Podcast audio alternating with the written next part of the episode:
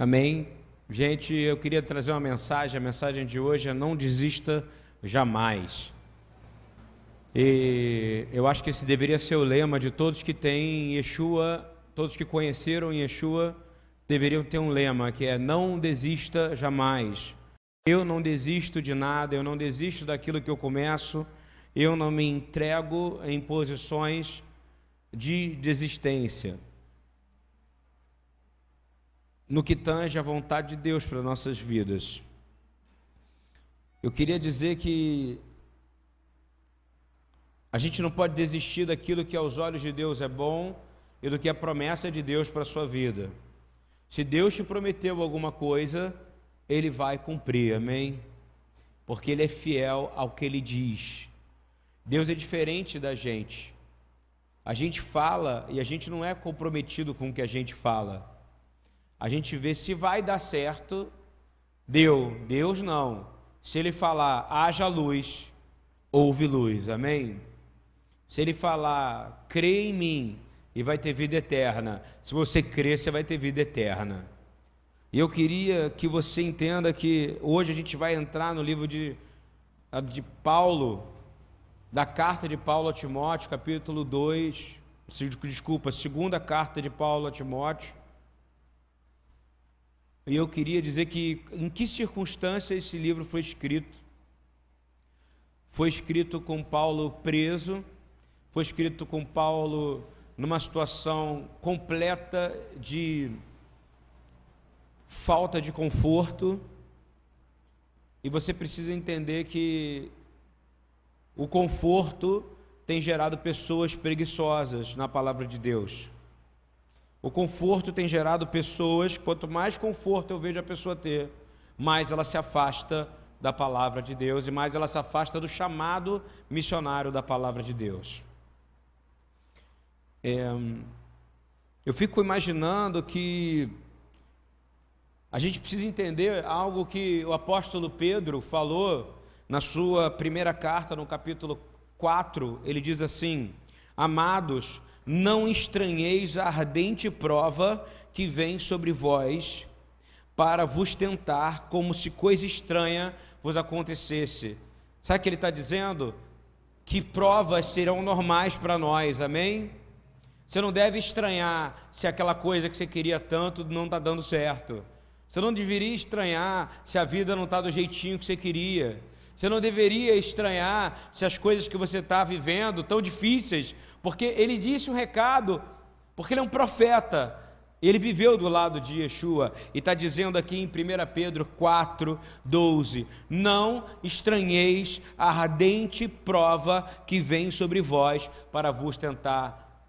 Essa é a mensagem de Paulo também para Timóteo. Está querendo dizer, olha só, Timóteo, presta atenção, a vida é difícil demais. Eu não vou mentir para você, eu não vou dizer que a vida é fácil. A pior coisa que tem é você procurar a igreja para ter uma vida fácil. O corpo de Jesus é um lugar onde a vida é difícil. O evangelho não é fácil, o evangelho é difícil. Olha o que Pedro está dizendo, vou dizer de novo, 1 Pedro 4, o apóstolo diz: Não estranheis a ardente. Essa tradução está dizendo diferente, está dizendo assim: Amados, não se surpreendam com o fogo que surge entre vocês para prová-lo, ainda é mais duro ainda. Como se algo estranho estivesse acontecendo. Na minha tradução está dizendo: Não estranheis a ardente prova. O fogo e a prova é que vai refinar você. Está difícil o seu casamento? Glória a Deus, não deveria ser estranho para você. Não deveria ser estranho para você você ter dificuldade. Eu nunca vi algo igual na minha vida. Você vê o programa das televisões, dos canais evangélicos, é o contrário. Eu entrei na igreja, eu agora sou extremamente feliz. A minha vida está dando tudo certo, mas aquilo é só TV. Nós nascemos para sermos mártires, amém? para perdermos a cabeça e as mãos e os pés para Cristo. E essa é a mensagem que ninguém quer ouvir, porque todo mundo quer uma mensagem de conforto, todo mundo quer uma mensagem de apoio, dizer: Oi, queridinha, que bom, que sua vida está legal, que você conseguiu aquilo que você queria. Se o que você quer não é para Deus, qual o motivo da sua vida? Eu estou te perguntando. Hein? Ah, eu me promovi no trabalho. Para quem? Para Deus. Quem te promoveu? Essa promoção é para a glória de quem? Para a sua. O seu TCC é para a sua glória, para você postar no Facebook. A sua monografia é para quem? O seu trabalho é para quem? O seu salário é para quem? Se for para você, há algo muito errado. E o Senhor, e se o Senhor, e se você foi escolhido de Deus, está entendendo bem? Ele vai fazer, fazer você passar por fogo. E você não deveria se achar numa posição de coitadinho, concorda comigo? Ai, tadinho, Tibi, a minha vida é tão difícil. Ai, meu marido não me entende. Você vai passar por fogo. Não estranha as provações. Significa que o Pai te ama e que Ele quer ver você afiado no final, como uma espada, que vai aguentar e que vai dividir, vai dividir o que é ruim e o que é bom. Muita gente fica brincando e postando foto de cavaleiro, de eu sou, eu sou intercessor, eu sou aquele que gosta de batalhar. As pessoas não sabem o que é batalha espiritual. Nesse momento tem dardos sendo jogados em cima de você aqui, ó. Agora eu estou vendo. Você crê? E ele está dizendo: não estranheis a ardente prova que vem sobre vós. Eu estou começando por Pedro, porque a fundação e o fundamento do ensino de Paulo é Pedro. Você está entendendo ou não? Não adianta eu falar de Paulo sem falar de Pedro. A fundação de Paulo, o, o, o teólogo, o rabino, o intelectual, sabe quem é? É Pedro, o pescador, o tosco, o não doto, entendeu ou não? Ele fala: meu fundamento está nos apóstolos e nos profetas. Então, para falar disso que eu vou falar agora, que é não desistir, você tem que entender que a gente precisa entender Pedro. E Pedro fala claramente: não, não estranheis a ardente prova. Está vindo prova, vem um câncer? Glória a Deus, Senhor. O Senhor vai me curar. E se eu for embora, louvado seja o Senhor, porque se eu for embora cantando o nome do Senhor, eu vou encontrar o Senhor. Mas se eu for murmurando, o câncer não vai me salvar. Vou te dizer uma coisa: a doença não salva ninguém, está ouvindo bem? Tem gente que pega uma doença e fica cuidando, falando dela o tempo inteiro. Olha, eu estou com problema na barriga. Olha, eu estou com problema, meu braço dói. Olha, está. Quem virou idolatria? A dor e a doença, não é verdade ou não? É uma armadilha do diabo. A doença se torna uma idolatria. Compreendeu ou não? E a doença não te faz o Marte. Não sei se você está compreendendo. O que te faz o Marte é morrer por Cristo. É morrer pela palavra, é morrer para salvar alguém, é se colocar na frente. Ser intercessor é se colocar na frente. Ser intercessor é se colocar na frente e dizer: Eu vou aguentar. E se eu não aguentar, Deus está comigo. E vai vir um atrás de mim que vai aguentar. Porque o que não pode acontecer é andar pela terra, o Senhor visitar e não ter o um intercessor. E ele diz o seguinte ainda, no versículo 13: Mas alegrai-vos no fato de serdes participantes da aflição. Eu não sei como é que está aqui. Regozijai-vos por seres participantes das aflições de Cristo. Você sabe o que significa Sabe o que é participar da aflição de Cristo? Ninguém aqui conheceu a aflição de Cristo. Algum de vocês sentiu um pouquinho? Algum de vocês teve um prego enfiado na mão? Algum de vocês sentiu toda a dor da humanidade? Não. Mas tem que se glorificar. Está doendo? Dá glória a Deus. Estava vindo para cá, estavam os caras empurrando um carro da frente, empurrando outro carro de trás, briga de torcida. Eu estava no carro, Senhor, eu estou indo te encontrar. Senhor, eu abri a janela e comecei a clamar ao Senhor em voz alta.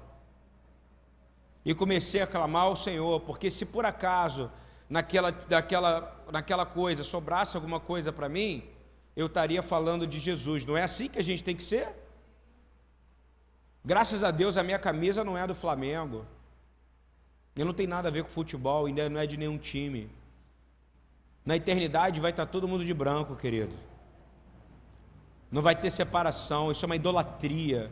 Isso é uma idolatria. Desculpa, que eu sei que tem gente que gosta demais aqui, mas é uma idolatria.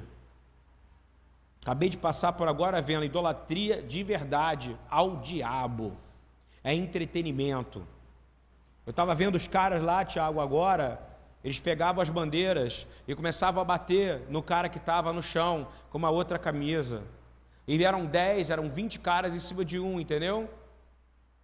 A ponto de eu descer do carro e gritar: para, para, mas ninguém me ouve, sabe por quê? Porque está surdo, porque o que eles estão ouvindo são vozes e não é uma voz de Deus, concorda? É mais ou menos a impressão que eu tenho quando o Espírito sair sobre a terra. Vai ficar um grande jogo de futebol sem controle nenhum de torcida. Aí chega o policial, o PM, aí eles falam: ah, para aí que o PM está chegando, não é isso? Sujou, sujou. Só que para a eternidade não vai ser dessa maneira. O Senhor não vai ter nenhum tipo de misericórdia quando Ele voltar. Você está ouvindo bem? Você hoje pode estar casado em pecado. Você pode estar casado sem estar debaixo do Senhor. Mas quando o Senhor vier, Ele vai queimar você. Não tem jeito. Duas coisas o Senhor abomina: pecado e a carnalidade do pecado e a tradição de homem. E ele fala assim: não, não se surpreenda com a tristeza, não se surpreenda com a aprovação, mas alegra-te por poder ser participante das aflições de Cristo. Eu quero fazer uma pergunta: você se considera participante da aflição de Cristo? Hein? Fala para mim. Que aflição que você está sofrendo, que é parecida com o que o nosso Senhor Yeshua Hamashia, Jesus o Cristo passou? Fala para mim. Alguma?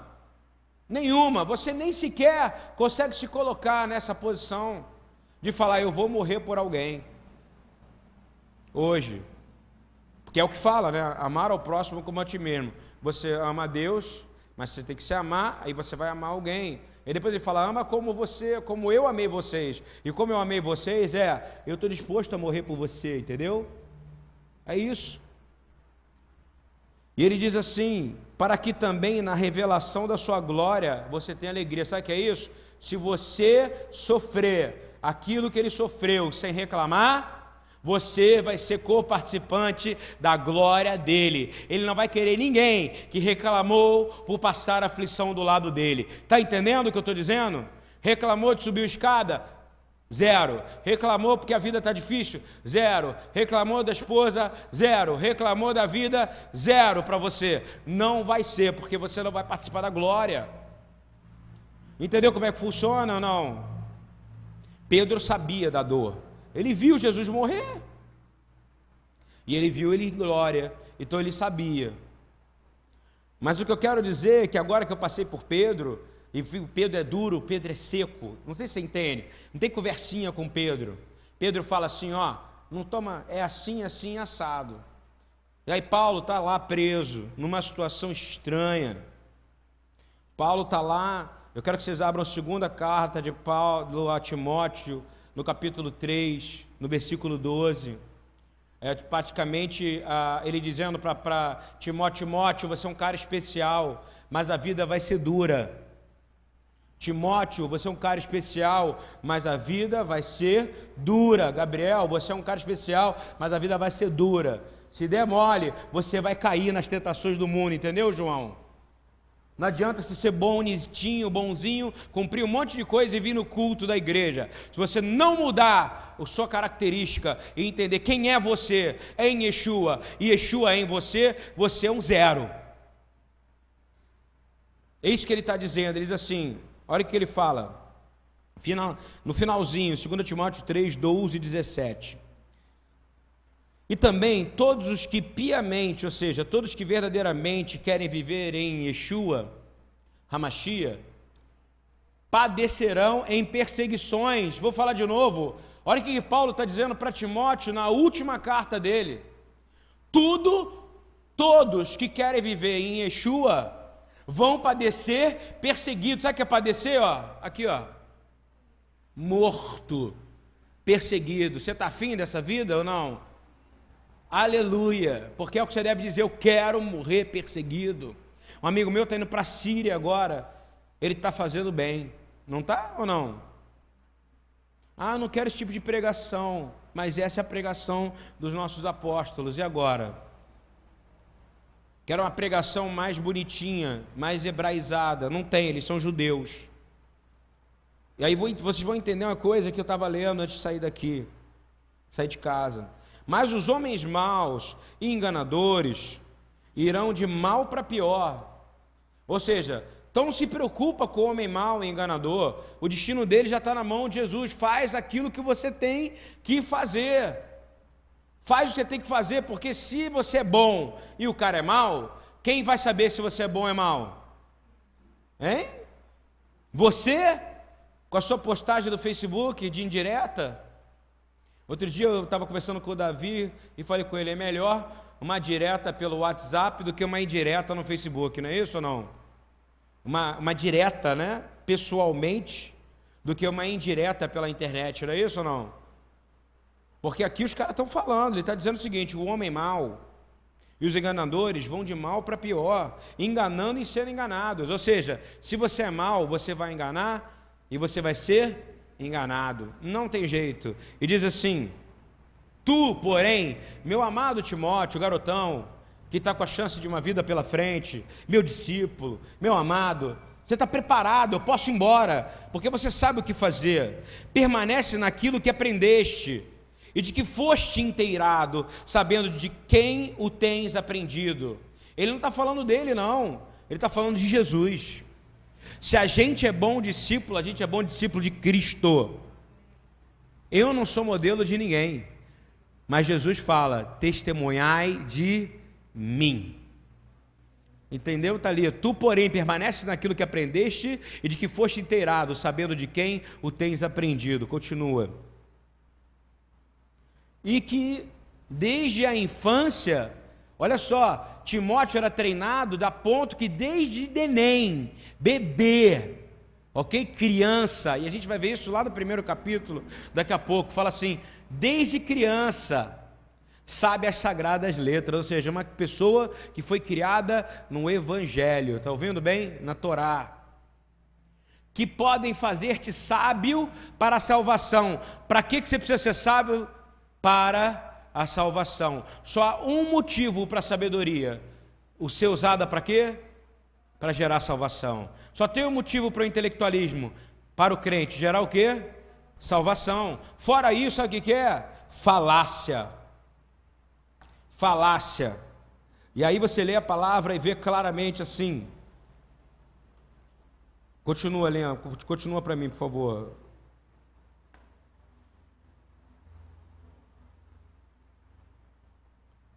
Toda a escritura é devidamente inspirada e proveitosa para ensinar. Sabe por quê? Porque ele falou com um homem que conhecia a escritura.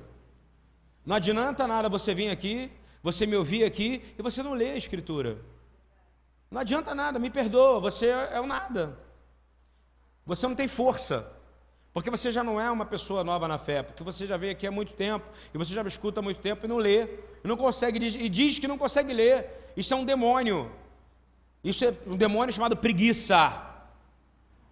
Está ouvindo bem?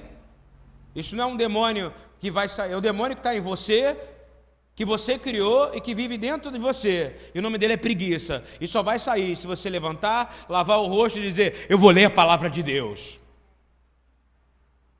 Porque não tem outra saída, porque o resto é preguiça. Estou cansado, sabe, gente, de ouvir gente, não estou conseguindo. Fala isso, queria ver se Timóteo falava isso para Paulo. Aí, Paulo, não estou conseguindo ler, estou cansado.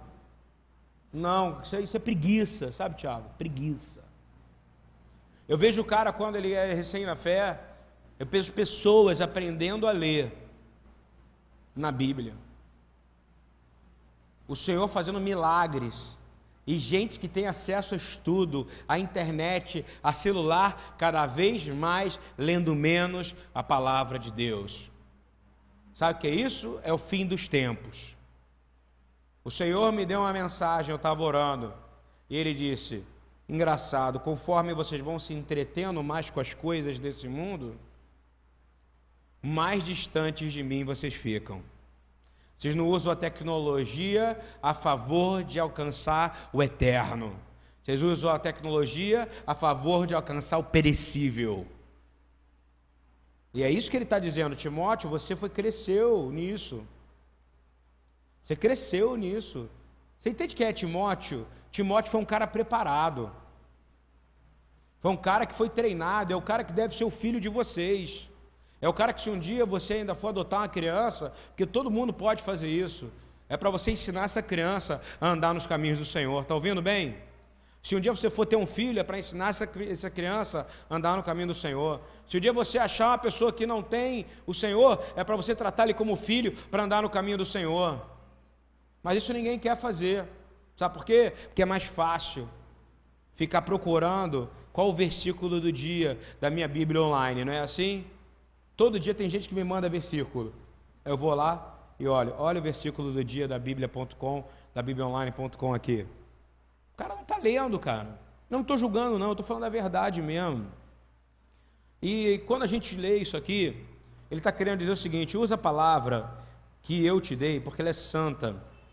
Aí a próxima vez ele fala o seguinte: vai para que o homem de Deus seja perfeito. Olha só, você só vai ser perfeito se você souber ministrar bem a palavra. Não há outra maneira. Você compreendeu o que eu estou dizendo? Ele foi crescido de criança no Evangelho, o garoto tinha a capacidade de saber a Torá, saber os ensinamentos dos apóstolos e do profeta, mas qual o problema ali?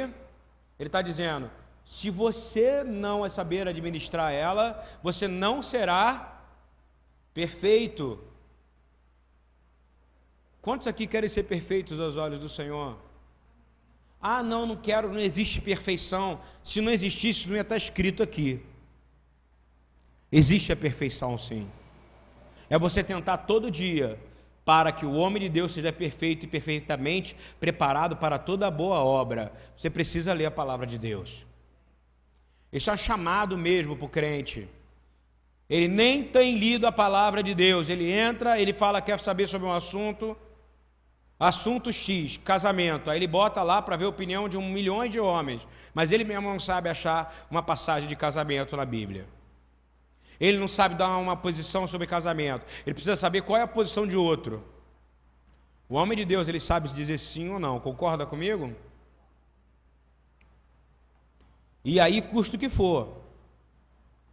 Eu quero dizer que as pessoas estão querendo ouvir pensamento positivo na igreja. Sabe Mind Control, Silver Mind Control, que tinha na década de 90 e 80, que era você poder controlar os outros, controlar a mente. Gente, isso é fraco. A palavra é muito mais poderosa do que isso. O Espírito Santo te deu autoridade e poder para você poder expulsar demônios no nome de Jesus. Para que você tivesse conhecimento para que você tivesse fruto, e você tem que ter uma herança. A gente tem que entender como é que Paulo olhou para isso e dizer: nós não queremos pensamento positivo. Eu amo um cara chamado Rick Warren, eu amo o que ele ensina, amo. Ele escreveu é, 40, Uma Vida com Propósitos e outros livros, mas dentro do, do ensino dele é pensamento positivo, pensamento positivo. Teve uma época que eu estava batendo muito, como eu estou batendo nessa palavra agora, eu estou exortando nessa palavra, porque quem exorta ama, concorda comigo? Precisa entrar em santidade, senão não vai resolver. E santidade só tem uma coisa: estar perto de Deus. Como é que você anda perto de Deus? Está escrito ali. Para você ser bom filho de Deus, você tem que ser perfeito como? Lendo as perfeitas escrituras do Senhor. Você vai saber aonde está o cheiro do pecado. E é duro isso. Paulo sabia disso porque ele passou por isso. Paulo não estava dando nenhuma palavra de positivismo para Timóteo, não podia falar, a vida é maravilhosa, Timóteo. Vai bombar, não, ele estava numa prisão. E ele estava motivando com a verdade. Quer motivar alguém? Fala a verdade para ela. Quer motivar uma pessoa? Fala o que está acontecendo. Quer motivar alguém? Liga para ela e fala: Não gostei do que você fez. Não gostei da maneira que você agiu. Não gostei da sua posição. Não gostei. Casamentos não acabam porque as pessoas ficam vivendo dentro de uma concha. Não é assim que funciona. Relacionamentos não, não se não andam porque o outro fala, eu não vou falar o que eu sinto porque ele pode não querer mais falar comigo. E daí se ele não falar mais com você? Porque você falou a verdade. Se a verdade liberta. Paulo deu uma mensagem para Timóteo, 2 Timóteo 3,11, de novo, perseguições e aflições, tais quais me aconteceram em Antioquia. Está ouvindo bem? Perseguições e aflições, repita comigo: perseguições e aflições. Isso prova que Jesus é o maior profeta hebreu de todos os tempos. Ele falou: Bem-aventurado que foi perseguido, não foi? E falou: No mundo tereis o quê? E Paulo, então, ele foi o quê? Perseguido e afligido. Quantos aqui querem ser perseguidos e afligidos? Eu quero, mas eu quero graça, Senhor, para poder aguentar. Amém? Eu quero graça, porque perseguido eu já sou. Eu quero graça. Sem graça eu não vou conseguir. Vou falar de novo: perseguições e aflições, tais quais aconteceram em Antioquia, em Icônio e em Listra, Quantas perseguições eu sofri, Timóteo? Olha Paulo dizendo, vou falar de novo, quantas perseguições eu sofri, Timóteo. Ele está dando uma carta para o cara que vai ser o sucessor, ele está dizendo: tu vai ser perseguido, e isso significa que você vai carregar as marcas de Cristo, amém? Ser perseguido é você dizer: carrego as marcas de Cristo. Olha que coisa louca, cara. E ele diz assim, aí no final, para dar aliviada, ele fala assim: Quantas perseguições eu, segui, eu sofri nessas cidades romanas, nessas cidades gregas, porém o Senhor me livrou de todas elas. Estão entendendo o que, ele fala no final? Porque Paulo é fiel, ele sabe que Deus ele serve. O Deus que livra aqueles que estão em aflição de aflições. Amém? Porque Deus é o nosso socorro, não é verdade? Então, na hora da angústia, Paulo olhava e cada frase que ele falava para Timóteo, sofrimento, ele dizia: Deus me livrou, Deus me protegeu, Deus me guardou. Ele estava ensinando, Timóteo, e como eu estou falando para vocês, vocês vão passar. É um câncer, é um problema de estômago, é uma dor de cabeça, é uma traição, é uma dificuldade de relacionamento, uma dificuldade de concentração, é uma dificuldade, seja lá o que for. O Senhor está contigo. Você vai passar por essa aflição. É uma característica de quem anda com Jesus. Mas o Senhor vai te ajudar a sair dela. Essa é a verdade. Essa é a verdade. Essa é a verdade. Três vezes. Amém? Vamos abrir, por favor, 2 Timóteo 3, de 1 a 7, para você entender a característica do carinho de Paulo, quando ele começa, eu fui lá no final, agora vou voltar. Eu fico me imaginando escrevendo para os meus filhos espirituais de todos os lugares que a gente tem, que me ligam, que me procuram e que estão aqui hoje. É dessa maneira que eu falaria. Eu diria assim: sabe, porém, isto, que nos últimos dias sobreverão tempos trabalhosos. O que você entende como tempos trabalhosos? Tempos o quê? Difíceis, tempos onde você vai ter que se esforçar. Deus não gosta de quem fica sentado vendo TV 24 horas ou deitado. Deus não gosta de gente que não trabalha, porque a palavra fala que não trabalha, não come.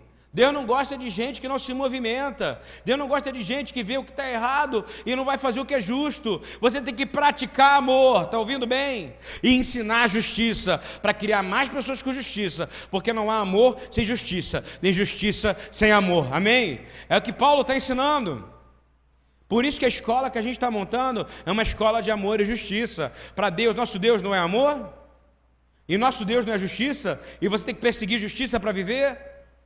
Então, se eu faço só obras de amor, sem justiça, eu estou sendo filântropo, concorda? Mas se eu faço amor com justiça, eu estou sendo filho de Deus. É isso que ele está ensinando aqui. Mas você tem que trabalhar, você tem que vir fazer comida, você tem que entregar comida, você tem que ensinar pão, pão da palavra, pão da vida, pão de comida, pão de tudo. Você tem que falar assim, você tem que falar até o cara dizer: irmão, eu estou farto, agora eu consigo andar sozinho. Está entendendo o que ele está querendo dizer que é trabalho? Quando alguém chega para você, uma das grandes alegrias que eu tenho é quando uma pessoa chega aqui e mostra para mim a casa, sabe, na segunda viva e fala aqui, ó, consegui uma casa. E eu quero que o senhor ore por essa casa aqui, porque foi por causa da palavra que eu ouvi aqui, e da comida que eu comi aqui, e do pão que eu comi aqui, que eu consegui ter força para dizer que Jesus existe e ele tem poder para cumprir o que é falado, amém? E o cara, o Gilmar, trouxe me deu aqui, ó. Eu falei, que isso, cara? Eu nem entendi o que, que era. É para o senhor orar a chave da minha casa. Ele sai do estado de rua e vai morar em casa, mas com a vida em ordem. Ele já não bebe mais, ele já não tem mais vontade de prostituição, nem vontade de roubo. Agora o próximo passo dele, ele já aprendeu a salvar dinheiro para pagar seu aluguel. O próximo passo dele, sabe qual é? É vir e ofertar na casa do Senhor e trabalhar. Ofertar, quando eu digo não é dinheiro, não. Ele quer trabalhar aqui. Ele falou: como é que eu posso ajudar aqui agora? Porque esse aqui é o ciclo do crente. É o ciclo do crente. Você é crente não para você descansar, como é ensinado na maioria das igrejas. Você é crente para você começar a trabalhar, porque virão dias trabalhosos. Segundo versículo fala assim: Porque haverá homens amantes de si mesmos, avarentos, presunçosos, soberbos, blasfemos, desobedientes, e pais e mães, ou seja, vão ser desobedientes a pais e as mães. Nunca teve um tempo igual a esse que a gente está vivendo. Leis que protegem um relacionamento onde o pai vai exortar uma criança, concorda comigo? Ah, não pode. Nunca vi uma escola tão desrespeitada como a do Brasil. Não existe mais esse sistema. E o sistema de adoção caiu no corpo da igreja. É comprovado que os homossexuais têm mais petição para adotar crianças do que cristãos. Isso não dói? Isso não dói em você, não? Hein? Tem mais homossexual querendo adotar criança do que o corpo de Cristo? Todo cristão devia adotar o máximo de criança que ele pudesse, porque nós detemos o poder do fim dos últimos dias nós detemos a palavra de Deus. Você sabe por que, que as outras nações estão adotando crianças? E eles falam: Eu adotei uma criança, não é assim como o homossexual fala? Eu adotei, estão falando de mim, mas aquela criança estava abandonada, agora ela está comigo. Sabe para quê? Para criar filhos desobedientes à palavra de Deus. Para criar pessoas avarentas, não é assim que funciona? Mas porque não há nada mais avarento do que um homem que tem a palavra de Deus e não quer dividir ela. Está ouvindo bem? Guarda isso. Não há avareza maior do que aquele que recebeu a palavra e não a dividiu. Guardou isso? Isso é problema. E diz assim: eles são traidores, obstinados, orgulhosos, mais amigos do deleite do que amigos de Deus, ou seja, mais amigos daquilo que dá prazer, ou seja, do futebol você pode reparar, final do ano, começa a ficar vazias as congregações. Não é isso? Há um negócio assim, não, precisamos viajar, precisamos sair, precisamos ir para a rua. Tem desconto na loja, tem não sei o quê. Não é verdade? Celular a 400 reais. Não é isso? Começa a ver essas coisas de desconto. Começa logo Black Friday, não sei o quê, Black. Aí de Black Friday agora já é Black Week, Black Month, não é isso? O mês Black, agora a loja vai ficar o ano inteiro Black, não é isso ou não? Mas você não vê verdadeiramente nada mudando. E você vê a igreja adquirindo essas culturas, concordam? Você vê pessoal querendo contemplar uns aos outros, dando presente. Mas dividir o evangelho, aqui no Segunda Viva é duro, é duas horas de palavra. Interessa, às vezes até mais. Porque senão eu vou falar do deleite, eu vou conversar do futebol eu vou conversar de mulher, eu vou conversar de novela, eu vou virar uma ONG. E nós nunca vamos virar uma ONG, amém? Não vamos ser uma ONG. A igreja não é uma ONG, amém? A igreja, ela é, representa o corpo de Cristo na terra. A igreja, ele é um sistema feudal do reino de Deus. Ela não é um sistema que pertence ao governo dos homens. E tem pessoas com dom para curar, para expulsar demônio e até para ressuscitar morto mas principalmente para pregar a palavra de Deus. Eu preciso que vocês entendam o que eu quero dizer. E ele diz assim: que porque deste número são os que se introduzem pelas casas, ou seja, esse povo mau começa a entrar nas casas. Hoje ele entra através de quê? Internet, não é isso? Você vê tudo. São os que se introduzem pelas casas e levam cativa as mulheres nécias carregadas de pecado. Ou seja, as mulheres que não têm conhecimento, as mulheres que não for uma pessoa nécia, que não tem capacidade de entendimento da palavra, sabe como é que ela é? Ela é carregada por aqueles que são os, os que puxam a maldade. Estão entendendo? Os falsos mestres. E por que ele fala de mulher? Porque há um sistema bíblico no qual o homem tem que se tornar a cabeça da casa outra vez. Homem precisa virar homem e mulher precisa virar mulher. Amém? Está tudo invertido. E aí diz assim: e aí, depois elas são levadas a várias concupiscências, que aprendem sempre e nunca podem chegar ao conhecimento da verdade. Sabe o que é isso? É um monte de mulher em volta de um cara que ensina, e elas são as mulheres que levam a palavra de Deus para casa. E o homem fica em casa sem a posição sacerdotal. Está compreendendo o que, que Paulo está ensinando? Um padrão espiritual para Timóteo ou não? Quem já viu isso? Uma igreja que tem muito mais mulher do que homem orando, hein? Não é na maioria das vezes? Paulo está ensinando isso aqui. Nós, homens, fomos chamados para estarmos na frente, para receber primeiro a pedrada na cabeça. Mas a gente fala: não, minha mulher está orando, está tranquilo. Minha mulher está ali fazendo o trabalho dela, está tranquilo. Minha mulher está ali fazendo a coisa dela, está tranquila. E se ela estiver aprendendo coisas com uma pessoa errada? Fala para mim. Hein? Paulo está falando isso, Timóteo, fica ligado nisso. Fica ligado aí nas mulheres nécias que estão indo lá porque estão achando que estão fazendo a coisa certa, mas estão trazendo o quê? Ensinos errados para dentro de casa. E aí a gente vai para o segundo Timóteo agora, por favor, 1, de 1 a 4. Olha só. Paulo, apóstolo de Jesus Cristo, pela vontade de Deus, segundo a promessa da vida que está em Cristo Jesus. Ele está dizendo quem ele é, que ele só vive hoje por causa de Jesus, ok? Paulo não existia, Paulo era assassino. Esses dias aí estava falando que o assassino virou pastor. Paulo era o assassino que virou pastor. Então, antes de você julgar um assassino que virou pastor, você procura saber se realmente ele foi, porque na cruz também tinha um assassino, tinha um, tinha um bandido lá de Jesus. E ele foi o único cara que a gente pode ter certeza que vai encontrar, que a gente vai encontrar na eternidade, se um dia nós formos glorificados com a eternidade. Preste atenção antes de julgar alguém que foi salvo. Paulo foi salvo. Diz assim: A Timóteo, meu amado filho, graça, misericórdia e paz da parte de Deus, Pai, e de Cristo Jesus, Senhor nosso. Dou graça a quem desde os meus antepassados sirvo com uma consciência pura, de que sem cessar faço memória de ti nas minhas orações todos os dias. Olha o que ele está dizendo, ele diz assim, que desde os antepassados dele, ele está indo até lá Abraão, está ouvindo bem? Pai, avô, ele está dando graças ao Deus que ele serve. Está entendendo bem? A seriedade dessa carta, ele está dizendo assim, desejando muito ver-te, lembrando-me das tuas lágrimas. Ou seja, ele quer lembrar dos caras da lágrima do dele. Porque quando Timóteo orava, ou Timóteo trabalhava, ou Timóteo sofria, e tem teólogos que falam que é das lágrimas quando eles se despediram. O dia que eu for embora, Mônica, você vai chorar, e eu também. O dia que eu for embora, as pessoas vão chorar. O dia que o Eduardo for para Jerusalém, nós vamos chorar. E a lembrança que Paulo tinha de Timóteo era o dia das lágrimas de Timóteo. Estou entendendo o que eu quero dizer? Ele tem prazer, porque ele diz que aquele cara me amava mesmo, porque quando ele se despediu de mim, ele chorou. E o choro dele foi de saudade. Isso é importante você entender essa característica.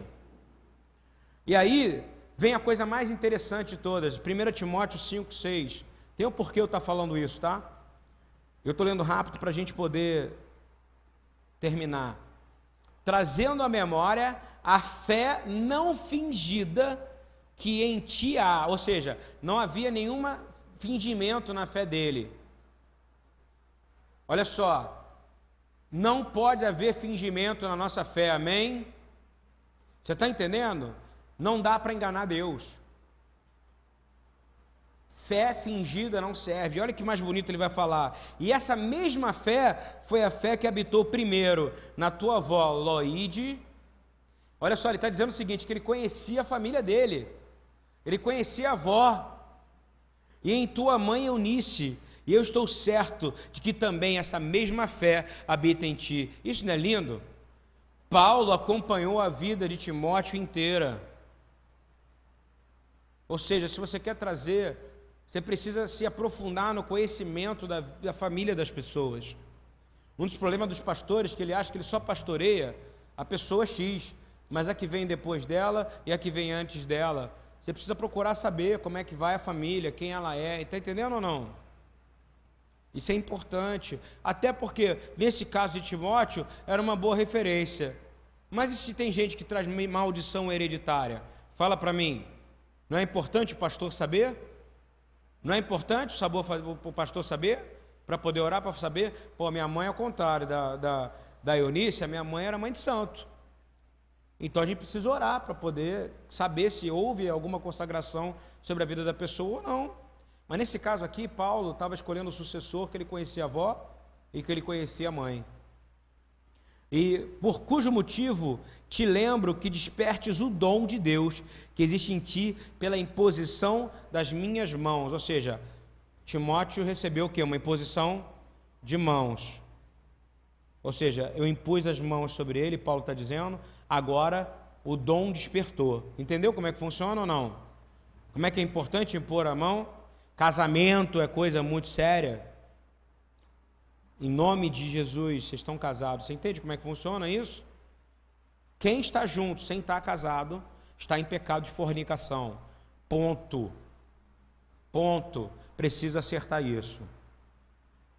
É, nessa, nessa, nesse primeiro capítulo, para a gente terminar, é, Paulo ele dá uma pancada em Timóteo muito violenta, porque ele fala assim: Eu estou te trazendo a sua responsabilidade de manter a palavra de Deus aqui na terra. E estou te dizendo que o que eu estou te passando é sério. Estou é, te chamando a atenção que eu conheço a sua família, sei de onde você vem e que eu impus a mão sobre você e eu tenho que te acompanhar. E eu estou morrendo. E ele escreve essa carta dentro de uma prisão. A gente podia chamar de prisão domiciliar, você entende isso? Sabe por quê? Porque não acharam nenhuma falta em Paulo. Por isso que ele tinha uma casa alugada. Quem entende o que eu estou dizendo? É, senão ele estava preso numa prisão mesmo, numa caverna. A prisão naquela época não tinha luz, concorda? Não tinha, não tinha é, visita, né? Não tinha nada. A palavra fala, se você lê o livro de Atos, que Paulo estava o quê? Morando numa casa alugada estudando, procurando a palavra e procurando se encher de Deus, porque ele vivia o que ele pregava, ele não era hipócrita. Ele diz assim, 2 Timóteo 1, 7, e ele fala para mim talvez uma das frases mais poderosas, que eu acho que cabe para todos nós aqui. Se nós somos Timóteos dessa geração, concordam? Eu acho que a gente tem que ser o Timóteo dessa geração. Os jovens que não querem se misturar mais com o mundo. Aqueles que não têm mais parte com nada. A herança da gente é a palavra. Amém? Mas é, há um problema. São três pilares para esse problema. O primeiro, medo. Medo é um problema. E aí ele fala para Paulo assim, Paulo fala para Timóteo assim, 2 Timóteo 1, versículo 7. Porque Deus não nos deu o espírito de covardia, de medo, de temor, mas sim de poder, fortaleza, força e de amor e de moderação, ou seja, de equilíbrio. Se você está desequilibrado, você não está com o Espírito Santo. Está ouvindo bem ou não? Se você está com medo, você não está com o Espírito Santo. Se você não tem amor pelo próximo, você não está com o Espírito Santo. Entendeu os três pilares ou não? Tem que ver se você tem amor. Você tem que saber se você está com medo. Se você está com medo, há um problema, há um desvio em você. Compreende isso ou não? Medo não é uma característica, não deveria estar no, no dicionário do crente. E equilíbrio. Uma pessoa desequilibrada, eu tenho passado provações demais. Deus tem me colocado nesse refinamento para saber se eu vou ser equilibrado ou não. Se eu vou gritar, se eu vou brigar, se eu vou discutir.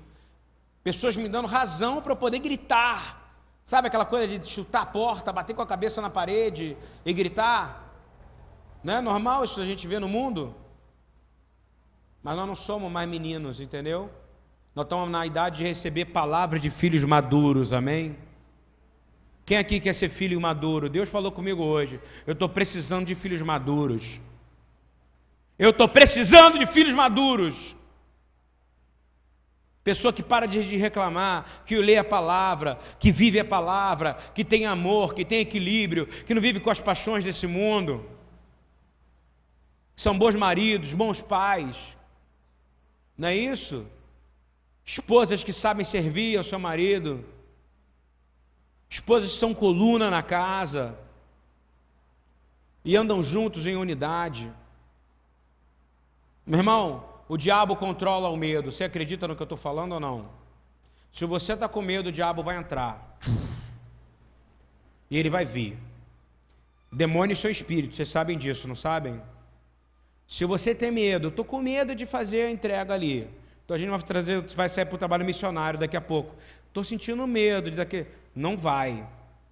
Porque é grande chance da gente vai estar com um monte de gente, o diabo. Se alguém sobe um morro com medo, o que, que vai acontecer? Tive problemas sérios já. Eu já andei e ando anos com gente com medo. E com medo, sabe o que o Senhor faz? Ele sai. Está entendendo o que eu estou dizendo ou não? E quem que entra? Satanás. E os, os, espíritos ficam tocando os outros, que são os outros que vão gerar medo. E medo, quem gera medo no outro, controla aquele que está amedrontado, não é isso? Eu já passo aqui, eu não sei, Deus deve ter me feito com essa estrutura esquisita, com uma cara esquisita, e pareço que ser bravo, e que as pessoas não gostam de mim de primeira. Louvado seja Deus por isso, amém? Porque se gostasse de primeira, ia talvez não me gostar de segunda nem de terceira, entendeu? As pessoas vêm querer te intimidar com violência, com palavra. Nós somos filhos de Deus, a gente fala, fala com a minha mão, porque eu não temo você, eu sou filho do Deus Altíssimo de Israel. Vocês estão entendendo o que eu estou querendo dizer? É para chegar ao fim, essa, é chegar ao fim dessa situação, da gente ficar com medo. O medo é controle do diabo da sua vida. Aí ele está falando a palavra diabo, Rassatã, Satanás, Lúcifer, o que você quiser, Beuzebu, mas são espíritos em volta de você que estão esperando aquela sensação. Medo tem cheiro? Fala para mim. Tem, mas você não sente, mas o diabo sente. Medo tem cheiro, você está entendendo ou não? Quem sente cheiro de medo? O animal, não é isso? O diabo não é uma serpente? Ele fala: Posso comer desse cara agora, posso comer dessa mulher, ela está cheia de medo. Agora tem uma hora que quando o medo vier, quando Satanás vier, te dá um socão na cara dele. Está ouvindo bem o que eu estou falando ou não? Não soca a parede, não, soca a cara dele. Às vezes eu estou em casa lá e estou orando, Senhor, ah, ah, e começo a falar em língua, e oro, batendo o pé no chão, e minha mulher fala, está nervoso, o que aconteceu? Não, eu estou espancando Satanás em oração. Estão entendendo como é que funciona ou não? Eu oro uma hora, duas horas, três horas. Uma vez a vizinha bateu, falando: O que está acontecendo aí? Eu estou orando. Aí ela, a crente, falou: Amém. Que ela mora embaixo. Você está entendendo ou não? Só tem uma chance de você vencer o diabo com a coragem de crer num Deus verdadeiro. Não adianta, não há outra coisa. A violência do Islã é conhecida como que? Guerra do Terror. Ele vence pelo medo. Como é que Jesus vai voltar? Com uma igreja corajosa, porque crê que Ele é o Senhor e Salvador e que tem poder para julgar todas as nações com seu cetro de ferro. Enquanto o inimigo vem com essa coisa que causa medo, sabe quantos? Ah, olha só, em dezenas de milhares. Eu estava ouvindo hoje a rádio americana que vem do Islã do pessoal que está no mundo árabe, o cara que está indo me mandou. Você ouve, hoje morreram 300 pessoas afogadas, hoje morreram 500 cristãos, não sei o quê. Aí eu tenho que ouvir de alguns babacas que falam para mim que a cristão cópita não é cristão, porque é católico. Meu irmão, quem dera você fosse chegasse aos pés desses homens que estão morrendo lá. Está ouvindo bem? Porque eles estão morrendo em nome de Cristo. E eles morrem, já viu a cara deles, quem já viu na, na internet? Assim, ó. De cabeça erguida. Sabe por quê? Porque eles têm certeza que vão ver o Senhor. Tem situações que a gente passa na vida que a gente quer falar assim: Senhor, eu queria botar uma camisa escrito Jesus em árabe. Está ouvindo? Queria, queria que o Senhor me botasse num paraquedas, me jogasse lá, lá dentro do Iraque, ou lá dentro do Irã, ou lá dentro dos países árabes muçulmanos, porque a única chance, talvez, da gente aqui do Brasil morrer como Marte. Concorda comigo? Encher um avião com gente de camisa escrito Jesus em árabe, não é isso? Issa. Os caras olhar e você ficar, glória a Deus, glória a Deus, glória a Deus. Trará, trará, trará, você vai morrer. Vai morrer, vai encontrar ele. Porque aqui, eu fico aqui na mangueira esperando. Quem é que vai trabalhar? Às vezes o pessoal da própria congregação não trabalha. Porque, na verdade, o trabalho é do Senhor mas eu não vejo o Espírito Santo panfletando na esquina, você vê? Hein? Você vê o Espírito Santo cozinhando frango? Hein? Você vê o Espírito Santo doando frango? Você vê o Espírito Santo dando, fazendo arroz? Não, porque precisa, o Senhor quer o quê? Ardente provação dos últimos dias, não é isso?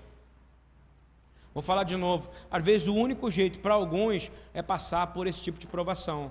Por isso que o Senhor tem apertado e vai apertar mais. Você está ouvindo bem? Se você não se acertar, eu não me acertar, o Senhor vai apertar a igreja.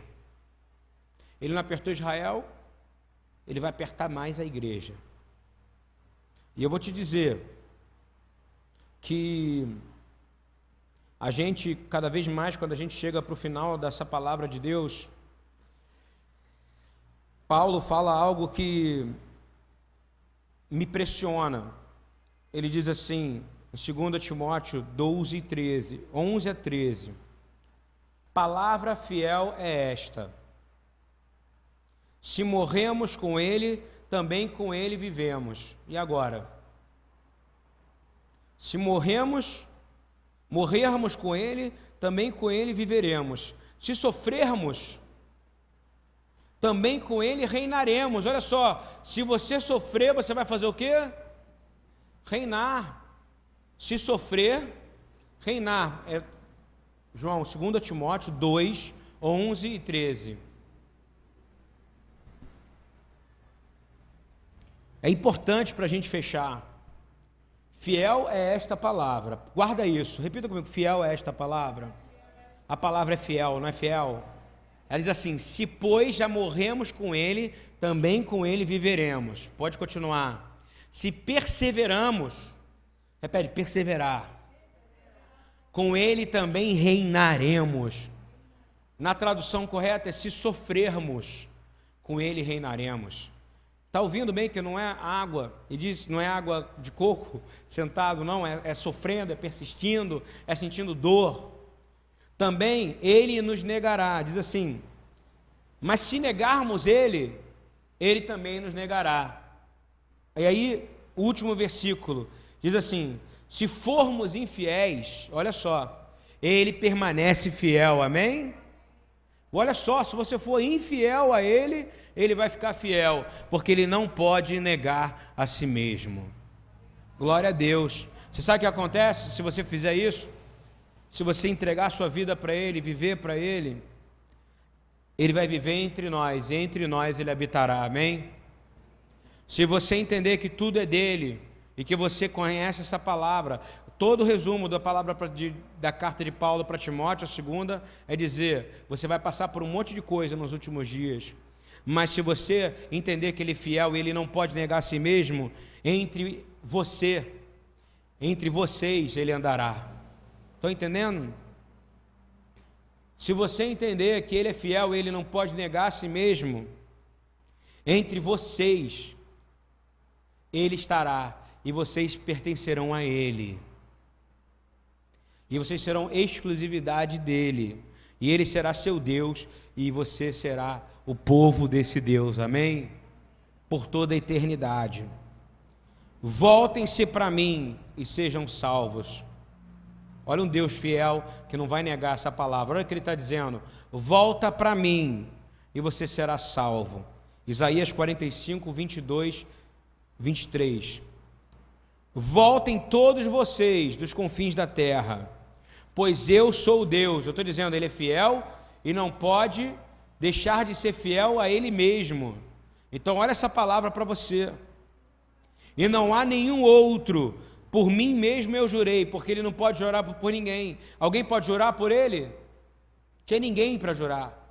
Então ele jura por ele. A minha boca pronunciou com toda a integridade uma palavra que não será revogada. Foi daí que Paulo tirou isso. Que ele não pode negar a si mesmo.